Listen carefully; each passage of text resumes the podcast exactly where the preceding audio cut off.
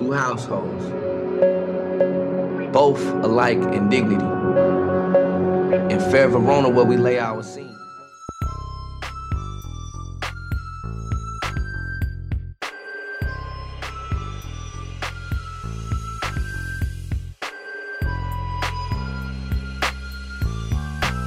started. Welcome, everybody. This is Sharon Smith, and this is Iambic Presents Real Poetry, where we bring you the poetry, pictures, and popcorn. I am also with my two hosts who basically done something that's heinous, but I will let them get away with it. Marvin and Auntie Vice. What up? What's up, popcorn snatchers? What's going on? You know, just living the dream. Yep. I, I see that. The dream dream is real, huh? Dream's Oh yeah. And today, since it's my normal three, we have no guest today. It's it's all out season on this one that we came that we found. It's called from the 2015 independent film documentary, Romeo is Bleeding. This movie represents Richmond Poet Laureate name Donté Clark. And it basically brings up to his synopsis. A fatal turf war between neighborhoods haunt the city of Richmond, California. Donté Clark transcends the violence of his hometown with, a, with writing poetry about his experiences. Using his voice to inspire those around him, he and like minded youth of the city mount and urban adaptation of Shakespeare's Romeo and Juliet with the hopes to start a real dialogue about the violence in the city. This was done in 2015 by Jason Zeldes. This was actually Jason Zeldes's directorial debut. And it was executive produced by none other than Def Jam previous owner himself, Russell Simmons. Now, commentary. Marvin. It ab- it absolutely does not surprise me that Russell Simmons had a hand in this. really? I mean, I didn't know that, but it doesn't surprise me, you know? This is just the commentary, what it speaks about, the chosen medium that it's trying to portray. I mean, that has him written all over it. Like now that you mention it, I'm not surprised. Okay. But at the same time, I mean, that doesn't take away from this particular documentary. I think it was spectacular. I personally loved it a lot. Hmm, okay. Auntie Vice? it's an incredibly well done documentary. The photography in it is beautifully shot. Um, I thought that was excellent. I thought the editing was top notch. I would not have guessed this was a directorial debut. Yes. Um, I do like the way that they they went and told the story, and from somebody who was living just south of Richmond at the time in the '90s, um, you know, and have been back in the Bay Area since then. It's um it really captured quite a bit of it. Like you get a real feel for what it was like to be in those areas in Richmond. Like, you know, and I think they they've picked it up. I think it showcased how writing can help people deal with trauma um, in an elegant way um, versus kind of the beat you over the head of some of the other ones that we've watched recently. yeah. I I think this does a wonderful and fantastic job in portraying real life and what trying to better yourself and enrich yourself outside of gang violence and finding programs and mediums to help you along Mhm. the way does perfectly. It's not necessarily a cathartic moment as a lot of the films that we see want to portray, but it does show it in a light where it does allow us to help tell our story in a very realistic way. And I think this documentary captures that perfectly. Like I said, I, don't think any one of those poets, any one of those kids or individuals will walk out of this documentary and go, this changed me forever. This medium has changed my life. No, no, it hasn't. Like you even see in the documentary, someone died recently at the very near the end, and they were all in the grieving process. Like none of their lives have changed, but doing what they do allows them a way to heal, talk about it, and tell their side of the story. Well, I also think it's an incredible plug for funding the art. Oh Like- yeah, most definitely. I mean, in a time, I mean, this is filmed at, a t- kind of the height of the we must fund STEM. Science and math is everybody's way out, especially for kids of color. We've got to teach them to code. This speaks to how critical the arts are, even for, you know, disenfranchised communities, because those are the communities that STEM programs keep targeting, like, this is going to be your way out. Mhm. But what STEM doesn't offer is a way to deal with the day to day life. And so I think it speaks real heavily to the importance of art in school and the importance of the arts, um, especially in disenfranchised communities. And you cannot make education wholly math and science and expect to get healthy human beings. Yeah, completely agree with that. I mean, I think this documentary does show a really great way and a great alternative, like as you've said, to STEM and all those science and mathematical based programs. And in Mhm. in a, if there was ever an argument where someone goes or says to me, "Well, this is just art," no, no, it's not. I personally, I used to love using the whole. Hmm, I wonder what those Pixar animators did in college or did previously. I wonder what we would call that. I mean, clearly we can't call it in an engineering profession. I, I mean, it it sounds like they had a bachelor's in. Uh, uh, I can't say it art. I think, and I feel like this. I would also point out too is like, well, if you want writers, if you want anyone who develops something that you particularly enjoy in an entertainment medium that you just want to delve into look at these kids look at these Mhm. individuals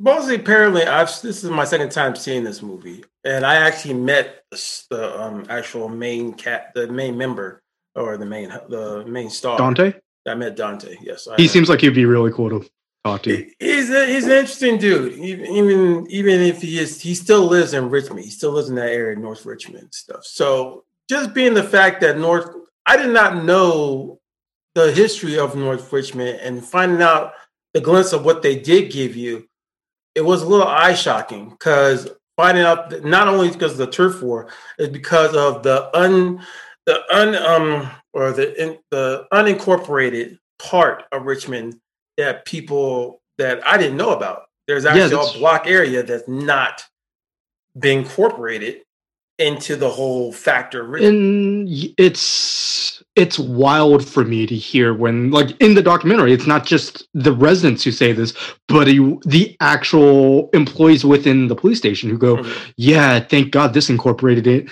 area is not included into richmond otherwise our crime rates would be so much higher wow fuck Mhm. that absolutely fuck that Well, And and the- the Richmond, it's not unu- If you look at the history of zoning in the U.S., it is not unusual to move minority communities into the unincorporated areas as part of providing fewer services and less uh, city resources and all of that. Um, there's a great book out there called Poverty and Place Right. Yeah. um, by Jargowsky that really goes into it. And so, yeah, Richmond is not unusual in that sense. And Oh, putting yeah. them towards the worst part of the city, like out by the refineries. If they, you know, once you're down there, it smells like shit all the time. Like you've got all the major oil refineries. There's a ton of industrial pollution. Um, Mm-hmm. But you know, they've done that in Philly. They've done that in Baltimore. They've done that, like you know, you can go Yeah. any major city, and that's exactly what they do with uh, black communities, with Hispanic communities, with poor communities. You push them out to the undesirable areas of town and provide fewer services. It's like Yeah, I mean- it's like a reservation for the Indians. I mean, I think like one of the biggest things I can honestly take away is like you even look at Sacramento itself. Literally on one side of the train track, you have a really great community that's worth hundreds and well into the millions of dollars. And then if you look on the other side, you'll which are also, by the way, I might want to add pretty nice neighborhoods, which are in the low hundreds of thousands. It's not nothing about how society has ever worked, ever desegregated anybody, has ever changed. Do you mean Uptown? Yeah. Or wait, okay. Mhm. I was like, I was like, what are you talking about? Yeah, I mean, North it's the Sac- same. Yeah, it's, it's- North Sac. Yeah, I mean it's pretty much like that for any like major metropolitan developed Mhm. city.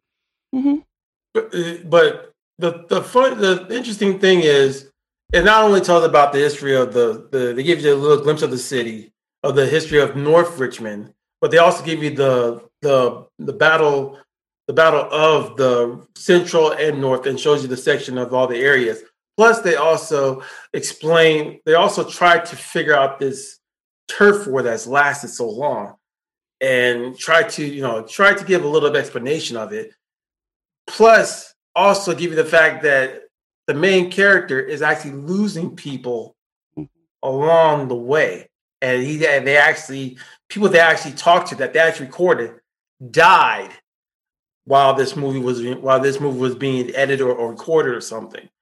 And that right there is even more disturbing. It's like okay this they this you're getting their last words before you even see him again. That you're not going to see him again. These are their last words and that's it. And that's pretty powerful for a person that's still that's still doing what he's doing now. Um, the group, the the youth group that he's working with, as he's as he said, he basically graduated high school. The youth group he's working with is called Raw Talent. Uh, that's over in Central Richmond, and j- just the he's also noticed that a few of them, few of them are also from different sector, se- different sector, sector, sectors, Sections. sections from of the city. So, What? yeah. Um, Oh, sorry. Go ahead.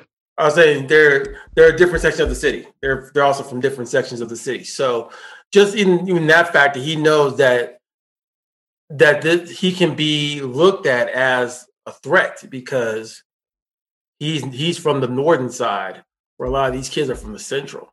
So What I personally find to be the most heartbreaking detail, like obviously aside from that death and loss that he experienced, was when he's talking to his mother, and Mm. she's literally telling him, "At 22, you've experienced more loss and grief than I've had at 22." And then on the flip side, we also see how society as a whole has also changed as well. He goes by a park that he used to love going to, and he talks about this greater sense of community around him back in the early 90s.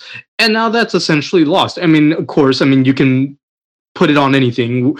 Technology has really pushed a lot of people indoors. Stranger danger has also made it a big thing. I mean, but overall, there's this sense of loss that I just find really heartbreaking in this documentary. hmm. so let's go ahead on you guys. I was going to say it's it really captures what it is like to be in those late teen years and be surrounded by violence and loss. Like I went to a school on the shitty side of the tracks um, that was run by Sons of Samoa was the big gang in our San in our Jose. school. Yeah. Um and I mean every year there'd be several kids from our school who would die in various shootings or whatever. And for years, by the end of the year on the front of the school, we'd have new plaques to the students who died. Um and you know, having to learn to navigate in that kind of world and and just deal with it and still keep showing up. Like I think they do a great job of you know, there is that grief, but it's it's different than you see with a lot of kids who may have only lost like a grandparent or two or something. It's different when you're losing your peers and you're losing them on that level. And I mm-hmm. think they really capture what it does for this and to see that kind of violence around them from the domestic violence to kids getting pregnant, right? Like the high school I went to, girls had four times the chance of ending up pregnant by their senior year than getting accepted to a four year college straight out of high school. And so, you know, growing, it, it does a great job of capturing what it's like to try and work your way through that and then still find a place. And this becomes a real place of healing, I think, for those kids and safety and support. Um, and that's why I think it makes it such a powerful statement about the arts is like, even in the midst of all of this shit, you've got these kids coming together to support each other and create this project and, you know, in a way that I don't think they would have otherwise. Yeah, they even outright say it. Um, I think it was Denise, the main. Mhm. They were talking about how she wasn't necessarily closed off, as in she wasn't antisocial or an introvert, but she was closed off in the sense of like they were openly saying she was a little bit combative. but this allowed her to open up and be a little bit more expressive in what she Mhm. was and i think that was great and they even have like other individuals who like who were cursory to her who were going i'm proud of you even if your dad's not here and she's a very self-aware child like it's great hmm So let's speak about the adaptation of the Romeo and Juliet. What do you think about that? With the the fact that it's basically taking the same idea, but now they're trying. Um, Donté revamped it to basically bring in all the things going on in Richmond. What do you think about that? Sometimes i think when you make parallels it just has to be upfront right there and just smack you in the face. And i think that's the great thing about shakespeare being so ubiquitous and so universal. Hmm when you tell everybody that something as simple as love can be hard because of greater outside issues of feuding families, or in their case, feuding territorial gangs, but you can still try to find some sense of belonging in that, I think that's great. And it's like sometimes you really new, do need to hit people literally in the face with that parallel because they just like they just don't get it because like literally it's just right there at that time and all they see is the violence and they don't want to see it in any other way and when you present them to them in a new profound way that they're not used to seeing it really does help them understand that and i think this does it in a great way to help it along Uh, and I gotta say, I love modernizations and updates of Shakespeare stories because I mean, there's there's so many of them, and they're so much fun. Um, like I still think you could completely update King Lear to the Trump dynasty. Like I think that would be a Nice. i didn't even think of that phenomenal parallel, right? i didn't Um, even think of that You know, my my kingdom for a judge who won't make me release my taxes. You know. uh, I mean, some of the Republicans would like to think of Caesar or uh, that Caesar play yeah. for him, But- but, I mean, nope. I mean, there's just- West Side Story was the original gang adaptation of, uh, you know, translating gangs into Romeo and Juliet, right? I mean, Um, yeah, a lot of people have tried Taming of the Shrew Taming for of the their Shrew. rom rom coms. Oh yeah, straight up. yeah. I mean, like, Sons of Anarchy, the recent show, is a very Mm-hmm. direct, realistic, not realistic, sorry, modern portrayal of Hamlet. Mm-hmm. I think about that. Uh, you know, and I, so I think they're fun. I think it makes Shakespeare feel more relevant to each generation who sees an adaptation of it and make it more modern. Because I mean, they address it at the beginning where you know Donté says he read it and he thought, "Ah, this doesn't apply to me," and it's this weird English, and you know, I don't see myself in it. And then he read it again and he's like, "No, this is exactly what they're talking about." And I think with a lot of literature to be able to then understand how some of it applies to you um, and and find that universal attachment can draw it's a great way to draw folks into it Mm. um, because so many people want to poo-poo reading and poo-poo plays and you know that's not my thing and this is just another way to make it relevant to them um, and i you know and being able to take an originally poetic form and allow these kids to do spoken word with it. So you're still talking about form and structure, and they're learning writing and they're learning how to edit. Um, and they're seeing growth and development. Like it's a it's a phenomenal program they outline, and the play itself is, you know, Oh, makes yeah, I want to see it. Yeah, I I would have yeah, I would have paid to see that. I would have paid Oh, a yeah. lot of money to see that. Yeah, I would actually love to see it as a traveling one because I think you could do, you know, a traveling version of that around the country and it would resonate with kids in that age range across the US. Like I, it would not feel foreign. It would not feel like, "Oh, mm. I have to go to the Shishi theater thing." It's like, "No, they're actually speaking to me." And it makes the arts relevant again to a new generation. Oh yeah, no, you could. Do- I could totally see it being a Mhm. lot more util- useful and utilitarian, in the sense that it's a traveling thing Mhm. than just being one spot. I mean, Right. we even see again when Donté is speaking to the juvenile correction kids. Mhm. One particular child immediately spoke up, and they uh, and every, look, the employees there were even saying, you said something that resonated to him. Mhm. You may not think it's much, but it clearly spoke to him. Well, and that's, I mean, I think that's where a lot of the literary arts have their strength is when you do storytelling, when you do poetry, you can connect with people who have gone through something similar, and there is so much trauma in in the Mhm. world. I mean, Mhm. that it's the overwhelming thing. I mean, when I teach, you know, things on sex and kink, I have never gotten through a class without having to address how trauma impacts sex lives. Um, you know, which is an awful thing to think about that there's so much there that nobody just naturally goes into healthy relationships and we're all fine and dandy, right? Um, and they capture that like a lot of them don't know where the beef started between North Richmond and Central Richmond because it's been going on so long, but it's I hurt so I want to hurt somebody else. And giving Mhm. people a space to express that in a non-violent way can be very powerful. And I think that's the importance of the arts is it's like you start putting language to these feelings and you start processing them and it doesn't feel like you're in therapy or, you know, going to your teen center after school to talk to your peers, which, you know, as somebody who grew up, you know, I, I was told that was not me. I was like, fuck that, fuck groups. But I would go to art stuff. Like I get that as a way to work through your trauma.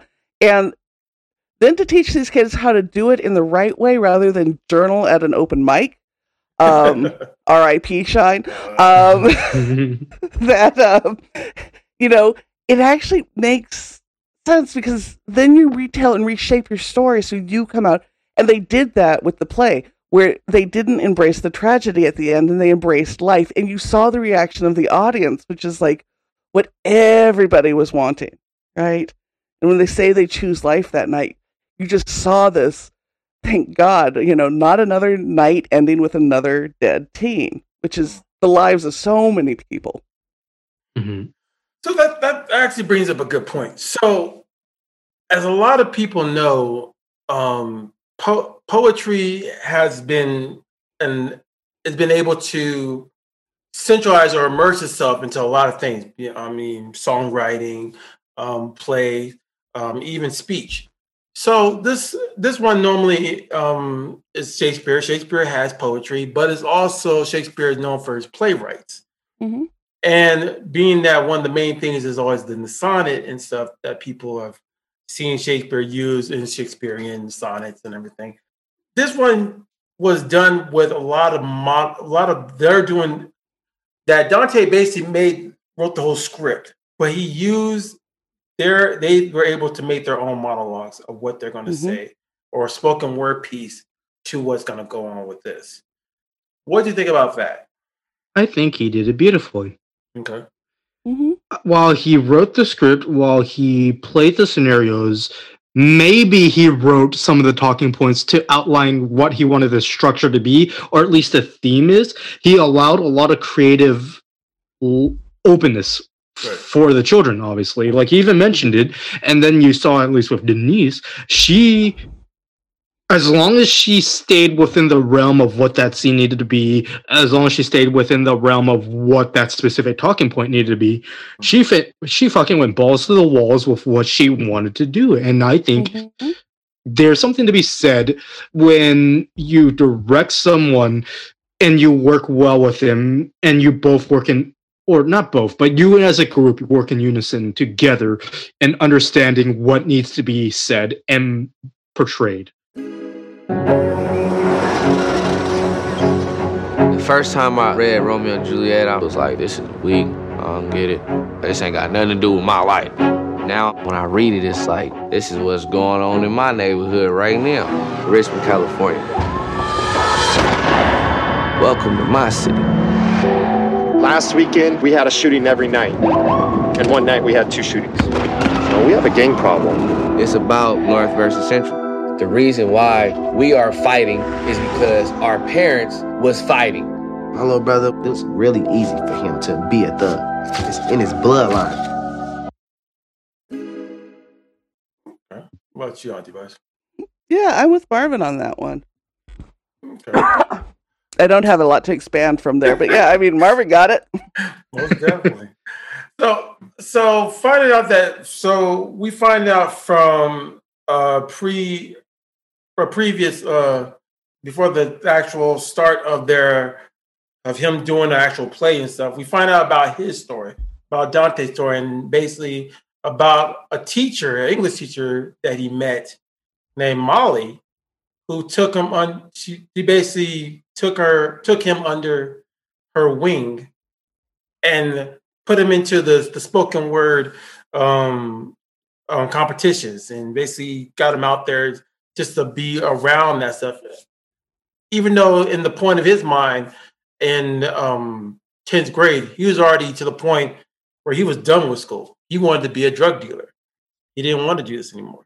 But her direction kind of changed his moment, changed his, Well, her her her experience kind of changed his momentum to do. Okay, let's let's do this. And then when she left school and moved on to work at that youth center, he followed her, and even even he was surprised. Like I'm not a teacher, but you can resonate with these kids. You're more than their peers than I am.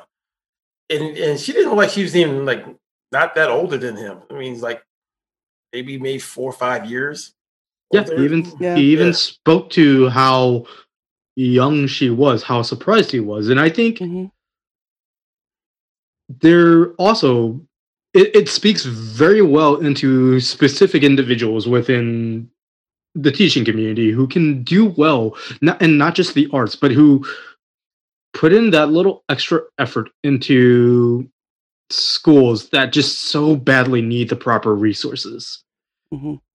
I mean, I've had teacher friends. I've had friends who got into the teaching profession where they're they told me like before they got into the school that they wanted or not even wanted but just found a school that was going to hire them while they were doing their subbing Right. they got into certain ones that were just so impoverished or just were in the quote unquote ghetto or hood or just underfunded areas that they were like, okay, we're just gonna put in a video or some shit like that, or I'm not even gonna try with some mm. kid who thinks I'm trying to posture it against them. Like, I think it says some a lot about certain individuals who put in a little bit more extra effort. What about Well, you? and- oh. And you see the difference it makes because his older brother, who's out dealing, was like, "Yeah, it's good that he tries or whatever, but you know, right. it's, Yeah. it, it's never going to change." But his younger brother kind of follows, Derek, yeah. un, yeah, follows him and starts finding the way out. So I, th- again, it speaks to the importance of putting in your most capable teachers into the schools with the mhm. greatest needs, right? Um, because some some kids are going to thrive no matter what, right? And I say that as the total nerd gate kid, blah blah blah, right? Um, I had mostly shit teachers through high school. Um, I am surprised more of them are not in prison. Um, no, seriously, Yeah, seriously, No, no, no, no, no. I know you're serious, but it just yeah, I'm sorry. Uh, Sometimes a statement in itself it's a lot. Yeah. It's a, it's a lot, and I don't know how to- else to react. I'm sorry about that. I No, remember no, his point. I remember his point that um, Donté said that one of his teachers told him, "He said you're wondering why you you're still here. I mean, you Yeah. basically just quit or Yeah. yeah, Well, yeah. and I there, think there are definitely certain people who shouldn't be a mentor that are placed in that position. Like I know or shouldn't be teaching. Oh yeah, no, totally. I know someone who is wildly in love with music, and she wanted to be a ch- like a professional cellist. And she was Mhm. telling me like how she had a very specific professor who just told her that she wasn't going to be cut out for it. That she was better off trying to be realistic. And it's like, dude, fuck off. Well, or you know, I had a friend in the whose kid was in the Sacramento school system, public school system, and his son was like a sophomore in um, high school, and kid's mixed race kid, and um, the adopted dad is white. And when he went in to do like a parent teacher conference, you have to go in through the office or whatever and check in. And their first assumption was he was his son's parole officer, oh, yeah. even though his kid was a, wow. a ROTC kid, never been in trouble at school, just a white guy coming for a mixed race kid. Obviously, it had to be the parole officer. And when he met with his son's Spanish teacher, because his son was struggling in Spanish, um, you know, he said, okay, so what are we going to do to get him through this year and next year? And the teacher said, oh, we'll get him through this year, but that'll be it. And his dad's like, well, you got to have two years to be able to apply to a UC. And the teacher's like, why would you even worry about that for your kid? And it was Oh. just so dismissive. Um, and I think, you know, people get jaded and stuff. And some, there's, when you go through, you know, education to become a teacher, you know, dealing with your own internalized bigotry is not dealt with. Like, that's not a part of the program. And so it comes out. And, you know, I think here, you know, you see this young teacher who comes in and she'd been teaching uh, poetry and language in the prison system and with the schools, and she's willing to work out and work with these difficult um, students and students who are seen as, you know, not promising or whatever. And you see what a difference it makes. And so it speaks to the need to really instill that in the people who are going into these schools and find people who can really work with the students of that school and not just throw any substitute or whatever you get at them and you know good luck and hopefully they'll all come out alive at the end of the year you know yeah, yeah, no, I agree with that, like wholeheartedly. I mean, it did it did pull up the fact that, um, like you pointed out, there are teach. It's scary to say that either teachers can can inspire or they can harm, and sometimes teachers don't even see that as a problem. I mean, the the, the, the just the point of the institutions themselves, from medical to even even jail. It, it, shows the fact that either the people have been there too long or they already got this this short bias of what this person they already identify is. hmm It's not a point of if they're a good person or a bad person. They just already have their mindset. This is what I think you are, and this is where you're gonna go. And that's it. You're either gonna you're either gonna get help or you're not gonna get help. I'm not I, I ain't the one tail to the system. So what you want? You know, it's, it's- really a it's really a cut. I hate to say a cutthroat, but it, the institution is really a cutthroat position because just like DMV, you basically go there try to get it. Just you want you want to get your driver's license, and you have to go through all these hoops or all these situations to get a piece of paper that just so you can just get in a car and drive. And they do so much to make you want to hate them. Yeah, it's very bureaucratic in nature for sure. It's very bureaucratic in nature. Yes. And I think that's definitely teaching. I mean, hmm a lot of them do want that cushy salary, that Oh, yeah. tenure, that that ability to say that they make a difference. But I don't think, like, and I think it's also, and it doesn't speak to everybody as a whole or the system as a whole, but it definitely does speak into this nature or idea that you have to be very naive to think that you can directly affect everybody hmm and not wind up accidentally leaving certain people behind or sit there and think to yourself well their circumstance is different we can't change that like it i get it but Yeah. to say that there's nothing else to offer them is a wild disservice to them hmm Yeah. for sure And they're the ones that they have to trust. I mean, you're the teacher. You're supposed to teach me or show me a direction, not a hmm not like the old prison the pipeline. Yeah, yeah, no, and I get that. Like, I think we all agree that not everybody's perfect. Like, not No. everybody is suited to help everybody. Like, there are going to be Right. certain people you can't help who that you are not equipped to deal with. But to say that they're completely inexcusable or com- completely beyond saving is just a wild Mhm. disservice to that specific individual. And like, I, I think for myself at least, and I think this re- this documentary reminded me a lot of a specific poet that was talked about this too. Which one? A certain poet laureate. Oh, oh, oh, okay, okay. Now Yeah. I understand that completely. Yes. yeah, but no, I remember I recall that he specifically talked about this. Now how he had a notebook that he didn't realize hip hop and rap was poetry in a sense, but all it took for him was that one teacher who said, "Let me see mm-hmm. it, and we're gonna work with you on that." and I think it does speak with a lot of poet laureates and or poet, young poets that we have in our own communities that find again they don't they find catharsis in this medium. They find some level of comfort. shit. yeah, some escape in what they're saying and doing. But I think what was her name? I'm sorry, Alexandra, the Vietnamese poet laureate. Oh yeah, yeah, that's it, Mhm. yeah. Mhm. I she's going to an Ivy League. I don't think she's majoring in anything related to the arts, is she? Well, she's gonna she's getting ready to be. She wrote in to become the United States poet laureate. So she's right now going for that. We're gonna we're gonna have an Asian American poet laureate She's pretty soon. She's trying to go. For That'd be Yo, as a fellow Asian American, I'm rooting for you, Alexandra. If you're hearing this, I'm I'm rooting for you as an Asian a fellow Asian poet. Totally rooting for you, but at the same time, like, it- but like that. Besides the point,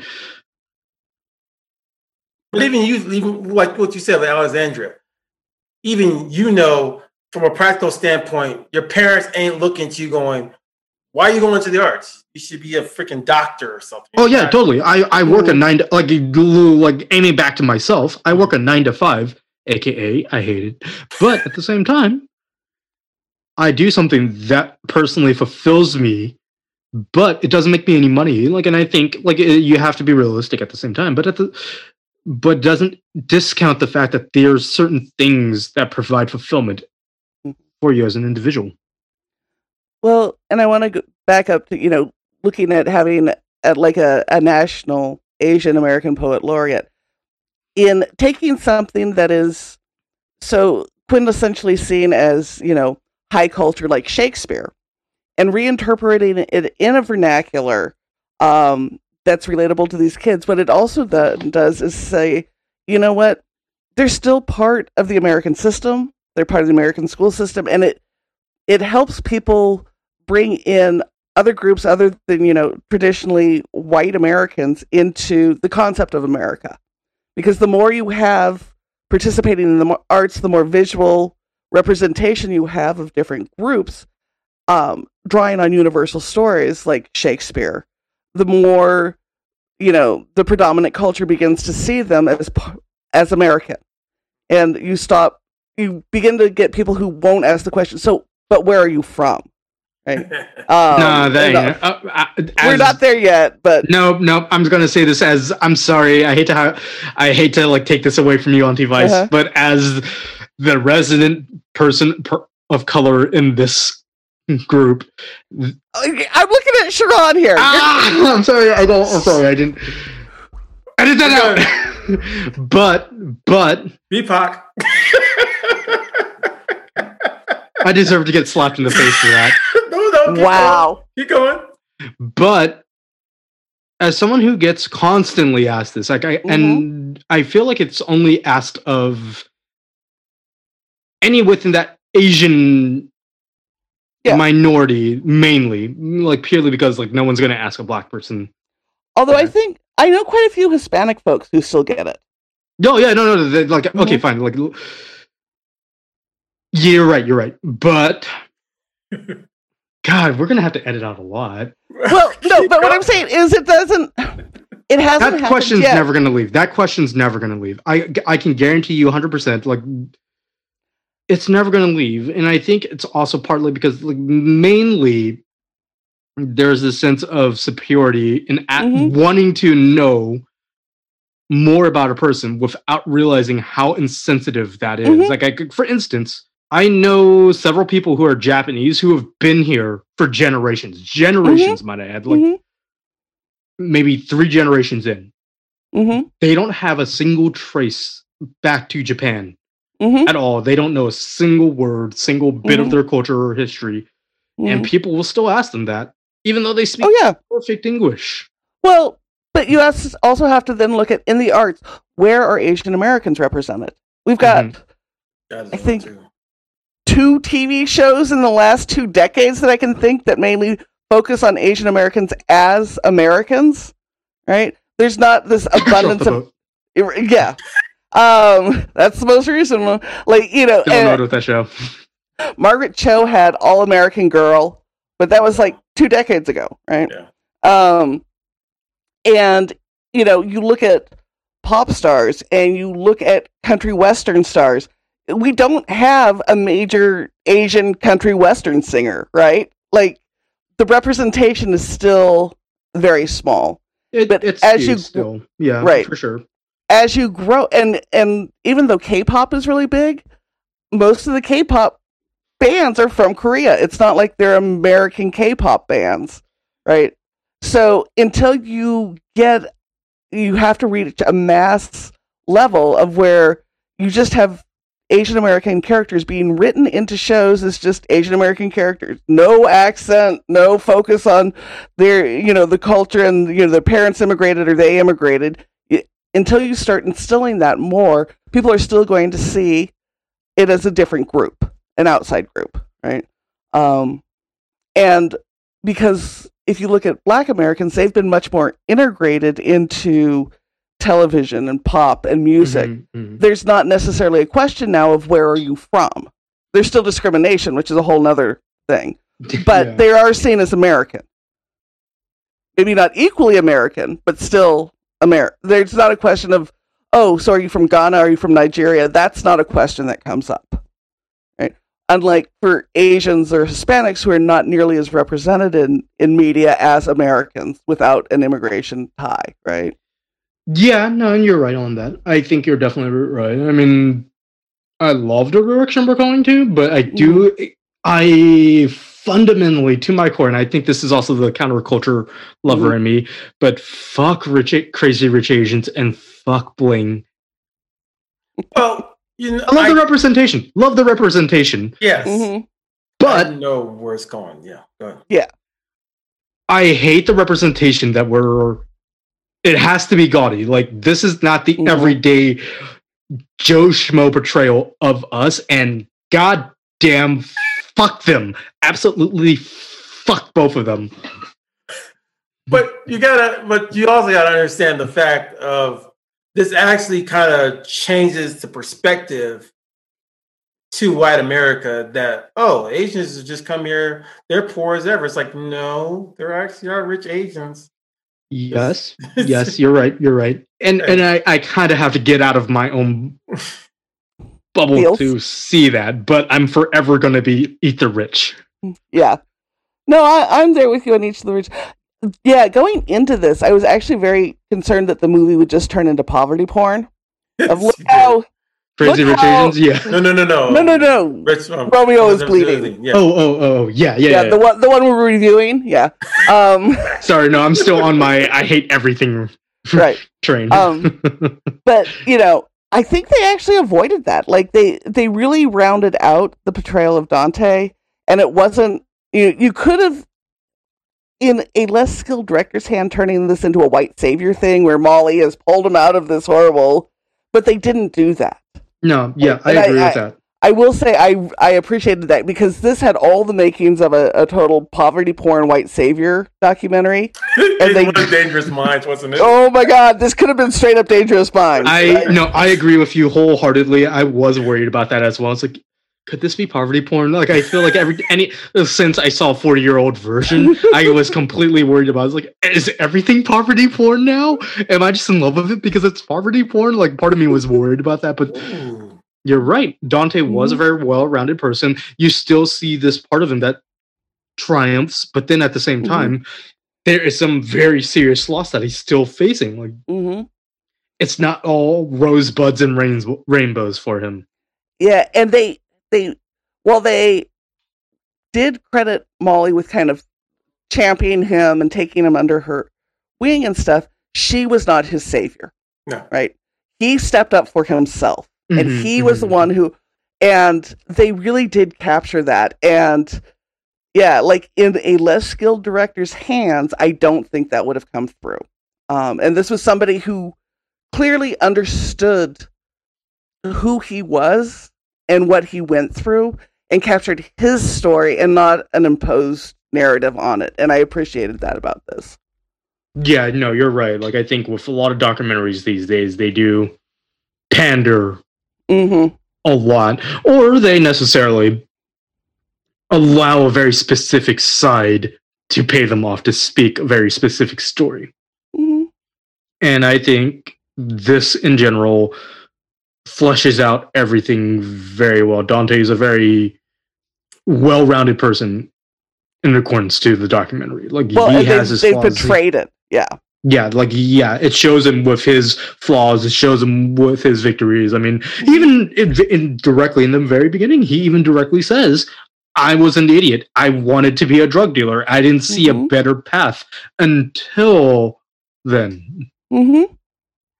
And what did you what did- and being with that, what do you think about some of the poetry or even some of the, the interlude poetry, like the one where the girl when they basically had the situation where the um the front the oil refinery was kind of you know on fire, and she comes in and tell and they explain that the oil refinery is in a, is in a corp in an unincorporated area, mostly because of the business.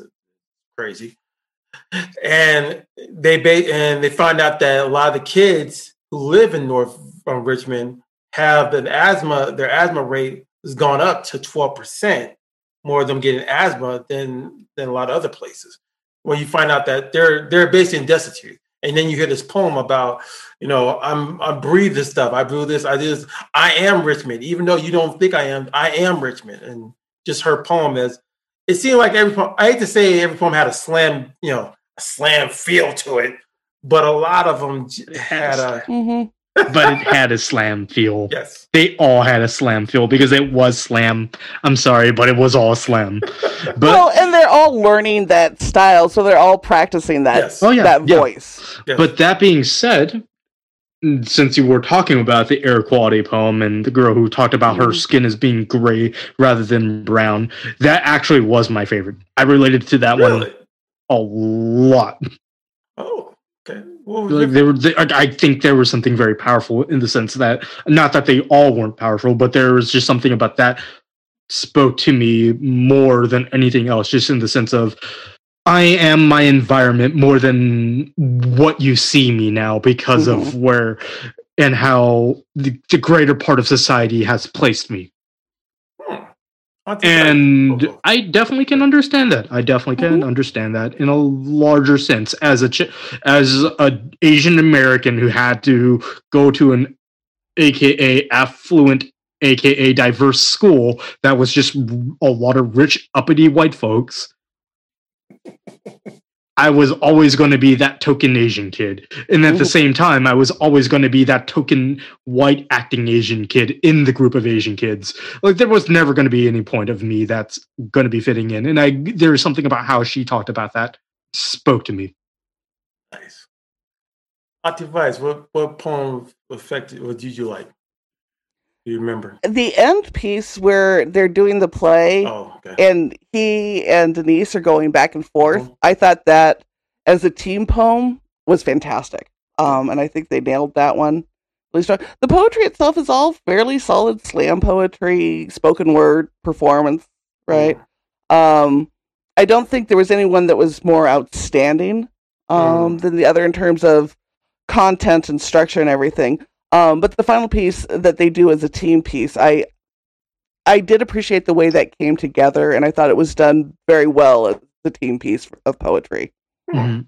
Yeah, I mean, it's not like any one of those specific pieces wouldn't have gotten a snap or like high 10 or high nines or perfect tens. I mean, hmm no one in that group in that documentary would have had to done backflips for a higher score, is what I'm Oh. saying. They would have scored very high in SAC, I think. well, you know, being that they're from Richmond and we've been out there in Oakland and stuff, they really go for the social justice very. hmm hmm yeah, they're very self aware scene. That being said, as soon as pandemic ends, I nominate that we road trip over there to, to invade their scene. Baiting. No, they're my people. I'll let I I'll let you I'll let you two go. My my um more joyful erotica does not hit a score as highly there. I will. I still say you should go. I'm still for it. You never know. That is true. so, so we're never coming up too close to the point. Okay, so we are going to do snap judgment, where we basically rate this uh, movie. With our snap judgment, we do go three snaps. This movie should get an Oscar award. It should get all the. It should get an EGOT. Two. snaps. It wasn't that bad, but it wasn't that good. One snap. I think this should go back to the ghetto where it came from, into the river, into the refinery, get it burned up. We give half snap increments. Everyone, we are going to do it just like we've been doing before, where we close our eyes, I count to three, and we put up our numbers. Half is the fist, the quarter is the palm.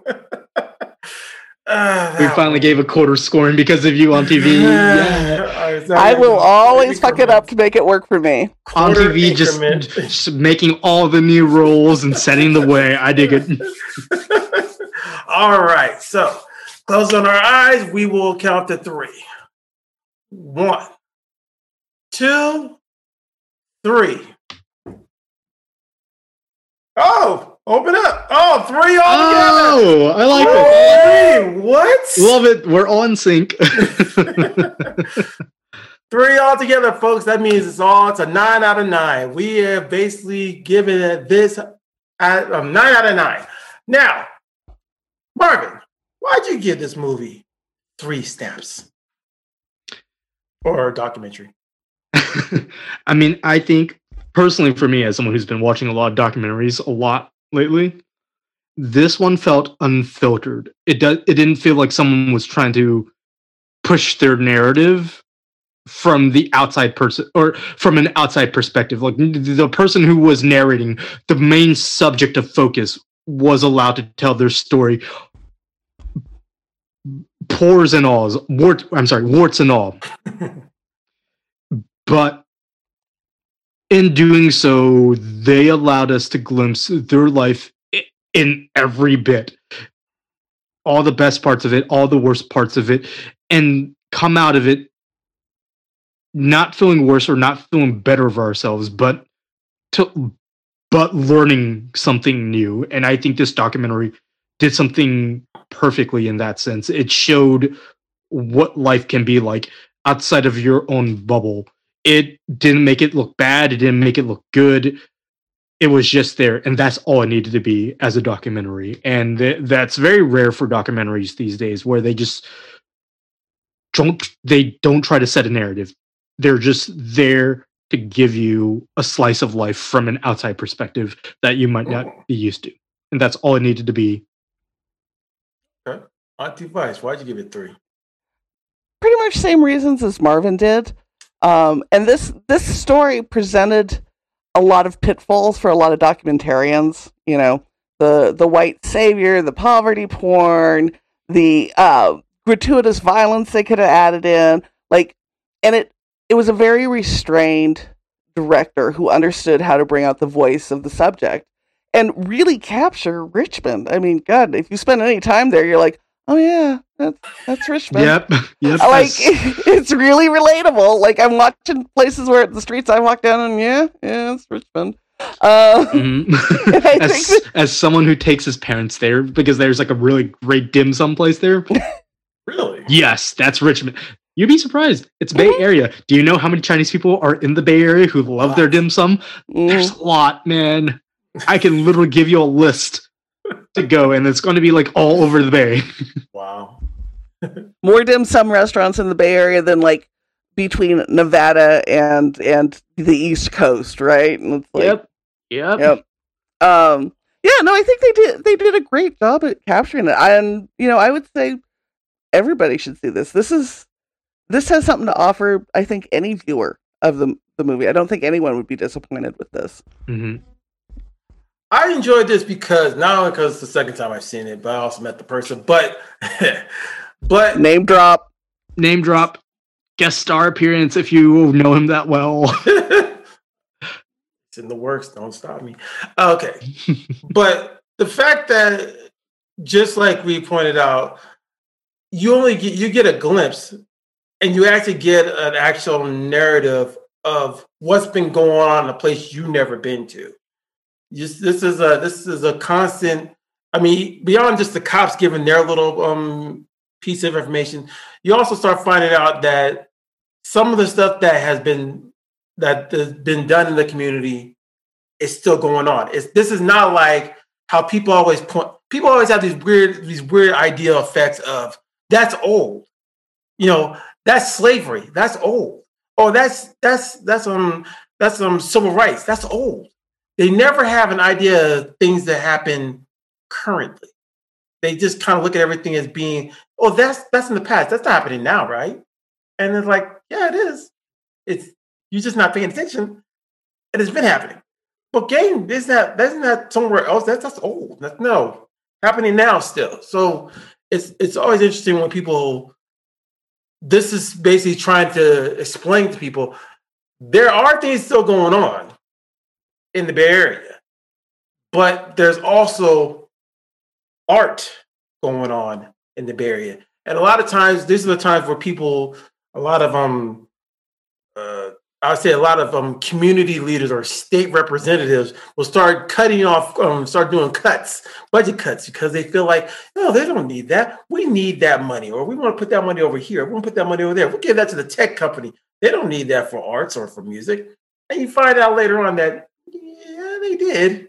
I mean, where's that tech company go when they want to make that flashy, awesome logo, man?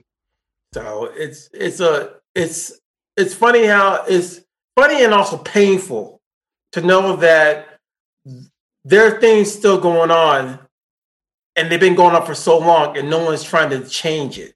They just keep like, well, it's gonna happen. Just keep on, just keep on going. Just, just we don't need to change anything.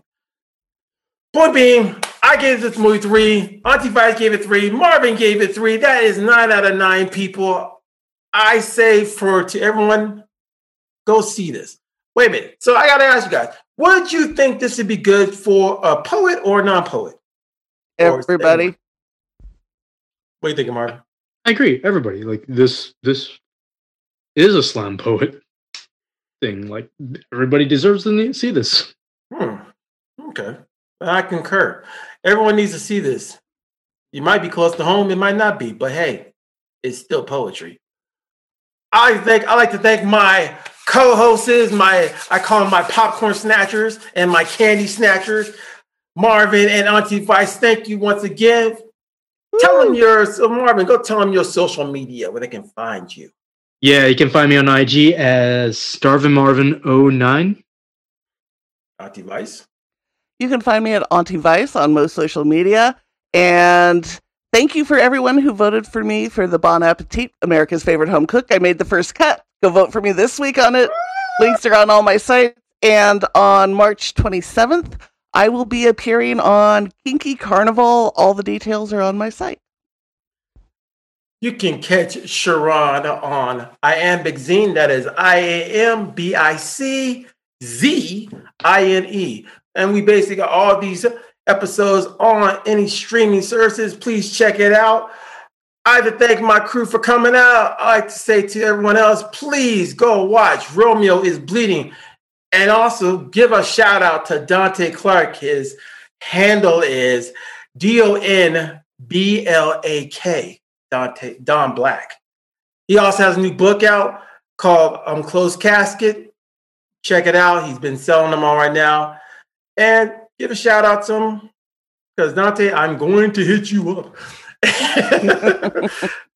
Everyone else, take care. Peace. Be be loving. This is the last episode for Black History Month, which will be coming out, even though it's coming out in March. We will start off with a Women's History Month. So, our next movie that we will be seeing will be the Emily Clark's one, Calm Passion. That'll be our next movie that we see. Take care, everybody. Love yourself. Love someone else. Get your vaccine and keep your mask on. Peace. Peace. Wait, wait, wait, wait. We did an episode without me mentioning it. Fuck you, Mulan. I was going to close it. I gotta get in there. Gotta do it. Sorry, I couldn't do it. I couldn't do it. there's a there's a there's one back for y'all. Fuck Mulan. Don't see it. All right, take care.